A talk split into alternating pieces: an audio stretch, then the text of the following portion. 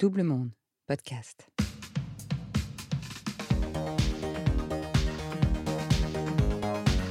Faire le lien entre le monde des vivants et celui des morts, être un passeur d'âme. Angie a toujours su qu'elle était différente, qu'elle voyait par-delà le réel, qu'elle avait un don. Mais comment l'accepter? Comment être comprise sans passer pour une sorcière?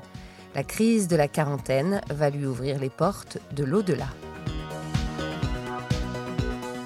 Bienvenue dans 40, le podcast qui s'interroge sur les moments de bascule qui peuvent arriver, notamment en milieu de vie, la fameuse crise de la quarantaine. Est-ce un mythe? Pourquoi la voit-on toujours plus comme un malaise qu'une renaissance? Une question que l'on va revisiter pendant la saison estivale avec notre hors-série Sexus. Plan A3, libertinage, libido en berne ou pratique débridée, l'été sera chaud dans 40. N'hésitez pas à vous abonner sur votre application de podcast préférée, Apple, Spotify, Deezer, Podcast Addict et bien d'autres. Mais aussi à nous laisser des étoiles et des commentaires quand cela est possible. Et pour plus d'actualités de Double Monde Création, suivez-nous sur nos réseaux sociaux ou abonnez-vous à notre newsletter. Les liens sont en bio. NJ, première partie. Bonjour, je m'appelle Angie de Canales. Je pourrais avoir 1000 euh, ans, comme 40 ans, comme 5 ans. J'ai l'impression d'être euh, éternelle, euh, en tout cas sans âge. Voici mon histoire. Depuis petite, j'ai l'impression d'être née de l'autre côté du miroir. Ça veut dire de pouvoir avoir cette une vision des, euh, des, images ou des sons ou euh, des choses plus ou moins visibles par la majorité. J'ai mis longtemps avant de me rendre compte en fait que euh, je pouvais accéder à soit à des, ce qu'on appelle des esprits ou soit parler avec des personnes qui étaient plus dans ce monde ou voyager comme ça dans plusieurs mondes. Quand j'étais petite, ça m'a pas mal isolée. J'avais un contexte familial qui était assez difficile et je me réfugiais beaucoup dans ces mondes dans lesquels je pouvais euh, voilà, voyager, accéder à d'autres perspectives, on va dire. J'ai toujours eu l'impression de vivre dans un théâtre, dans un décor de papier, en fait, un, petit peu quelque chose de préfabriqué. Et euh, j'ai commencé très tôt, très très jeune, une, quête euh, existentielle. J'avais cette curiosité autour de moi, je regardais les personnes et je me disais, mais qu'est-ce que je fais là? Je ressemble à personne ou j'ai l'impression de ne pas être à ma place, en tout cas, ou de ne pas être dans mon monde. Et je me souviens de, passer des, heures à, regarder par la fenêtre et à me dire euh, vraiment, à penser que je pouvais l'éviter, je pouvais voler.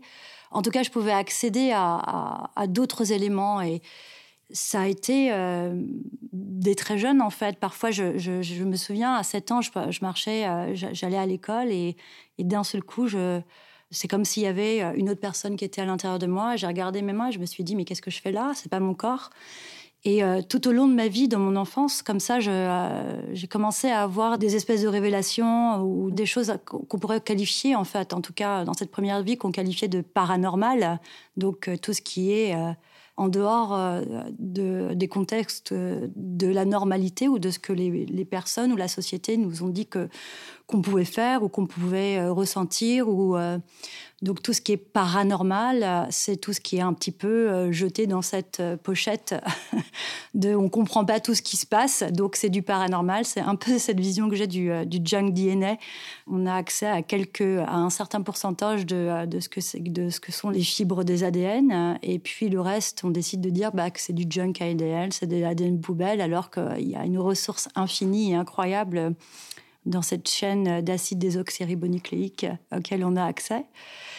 Je pense qu'il y a beaucoup de, personnes qui peuvent en fait peut-être se connecter à ce que je vais dire. Euh, tous ceux qui sont hypersensibles, tous ceux qui sont euh, multidimensionnels, multipotentiels et à, qui on va dire pendant euh, tout un pan de leur vie, en tout cas toute cette première partie de la vie où, on est dans l'apprentissage de, ce monde ou de cette réalité, on va leur dire bah non, la réalité c'est ça, le succès c'est ça.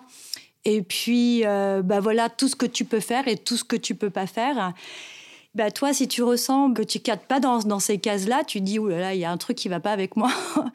je, vais essayer de, je vais essayer de voir comment est-ce que je peux me sociabiliser, comment est-ce que euh, Euh, je peux euh, me faire aimer aussi, parce que toute la première partie de la vie, euh, ça, va être ça, ça va être essayer de savoir ce qu'on fait là, essayer de savoir qui sont nos parents, d'où on vient, quelle est notre famille, et puis essayer de cadrer avec toutes les exigences, toutes les attentes qu'ont les personnes autour de nous et puis ce monde. Puis cette émergence au, niveau de l'adolescence aussi, où parfois ça, part comme ça.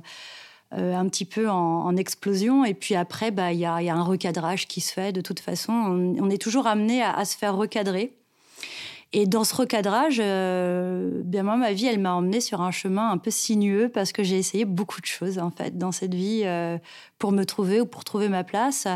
J'ai essayé de mettre un petit peu derrière moi euh, ces épisodes euh, où je me retrouvais d'un seul coup dans, dans, un autre monde, euh, où je ne savais pas ce que je faisais là, ou des épisodes où, où je parlais à ma grand-mère qui était morte depuis deux ans sans savoir qu'elle était morte, et qu'on me traite de sorcière, ou, ou, que je me fais mettre un petit peu au banc à l'école aussi, parce que je suis euh, un petit peu étrange quand même.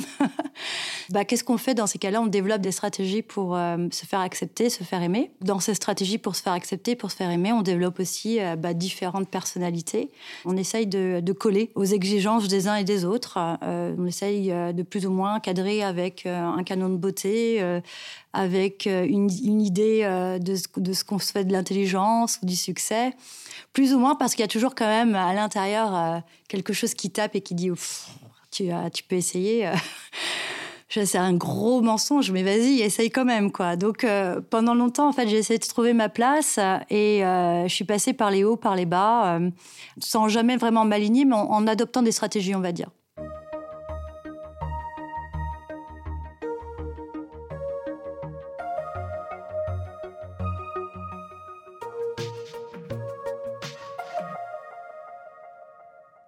J'ai développé une personnalité caméléon, quelque part, hein, ce, que, ce que font pas mal d'hypersensibles ou, de gens euh, un peu cognitivement différent, puisque je le, j'ai appris que je l'étais euh, après, mais c'est encore une étiquette, ça. Mais j'ai choisi, au bout d'un moment, j'ai commencé à choisir des études qui me ressemblaient plus ou moins, on va dire. Il y avait un fond de vérité dans les études, et puis il y avait un fond de non-vérité aussi. À 18 ans, en fait, quand il a fallu euh, choisir une orientation, moi j'étais complètement larguée, j'avais aucune idée, je comprenais même pas pourquoi les gens choisissaient une orientation pour faire quoi. J'ai complètement larguée dans ce monde. Euh, j'ai choisi de faire un BTS touriste pour suivre mon petit copain de l'époque, qui lui était dans la même école et faisait un, BTS en business. Tourisme, pourquoi? Parce que j'ai toujours été une linguiste. En fait, j'ai toujours parlé euh, très fluidement en fait des langues étrangères, que je pouvais apprendre euh, ça, la musique. En fait, je pouvais apprendre très facilement. Je suis partie là en, touriste. Ensuite, euh, j'ai fait des études. Je suis partie à Londres. Après, j'ai fait un billet en communication à une époque où en fait j'avais plutôt une appétence pour l'artistique, on va dire, ou pour tout ce qui était très créatif. J'ai commencé à nier mon cœur finalement, mes ressources, euh, ce que j'étais vraiment ou ce que j'avais l'impression d'être vraiment pour euh, essayer de choisir euh, des filières qui m'apporteraient une carrière. Cette espèce de vision qu'on a, bah il faut une carrière, il faut bien gagner sa vie, il faut un statut, il faut être embauchable dans une entreprise. Donc après ce BTS, Pareil, j'ai eu quelques errances. Je suis passée par plusieurs métiers différents. Puis finalement, je suis arrivée en, communication dans des entreprises de luxe. Ça a été beaucoup d'apprentissage beaucoup de souffrance aussi, mais ça m'a appris énormément. Je pense que chaque euh, étape en fait de, ce parcours un peu initiatique, de toute façon, euh, nous apprend quelque chose. Sauf que dans toute cette première partie, j'avais l'impression d'être quand même assez en sommeil et de passer un peu à côté de ce que c'était ce monde, parce que ma quête de l'existence, bah, elle était toujours là. C'était toujours une remise en question surtout et comprendre un peu cette existence, qu'est-ce que c'est que ce monde. Je continuais toujours dans euh, des recherches en, philosophie, en neurosciences aussi, en, métaphysique. Enfin voilà, ça a toujours été des sujets. Alors je suis passée un petit peu partout par la littérature aussi. Euh, puis par plusieurs expériences de vie euh, aussi plus ou moins louables, on va dire, pour essayer de comprendre un, petit peu ce que je faisais ici, ce que ce que c'était. Et plus en fait je l'expérimentais, plus j'allais en, haut et en bas, et plus j'avais l'impression de toucher à quelque chose très, très bizarrement en fait. Et donc euh, j'ai fini par euh, être donc dans euh, responsable communication. dans des entreprises comme Swarovski, par exemple. Ça a été des expériences pour moi très intéressantes pour aller jusqu'au bout en fait de l'apprentissage de cette réalité, de ce qu'était la vision du succès en fait des uns et des autres. Je pense qu'on peut, on, fait pas mieux que une entreprise de luxe, un poste un peu haut, et puis l'expérimentation de tout ce qui était le contexte entreprise avec des hiérarchies, avec de la jalousie, avec c'est toujours des théâtres dans des théâtres dans des théâtres ça m'a aussi conforté dans, cette vérité euh, que euh, mon essence était ailleurs. Un jour, en fait, euh, Swarovski, ça s'est fini parce que voilà, l'entreprise a souhaité se réinventer quelque part. Et donc, il y a eu beaucoup de changements dans cette entreprise. On m'a proposé de partir en Suisse. Et puis là, en fait, mon contexte personnel a fait que j'ai pas pu accepter. Ça commençait déjà très fort à, s'ébranler, à bouger, à crier. Il y a quelque chose de très fort qui criait. Pareil, dans cette entreprise, je, ressemblais à personne. Alors, j'avais des amis très précieux, quelques-uns, mais euh, j'étais vraiment euh, un peu un extraterrestre. Ça a toujours été le thème, en fait, entre l'extraterrestre, la sorcière, euh, qui vient expérimenter une réalité qui lui ressemble pas trop, mais et puis dans le cœur, on sait que bah, même si ça ne nous ressemble pas trop, il faut continuer parce qu'il y a quelque chose d'intéressant à aller creuser, qu'on est venu chercher. On ne se souvient pas trop de quoi, mais on sait qu'on est venu chercher quelque chose ici, que c'est important. Donc il faut quand même, euh, il faut quand même y aller.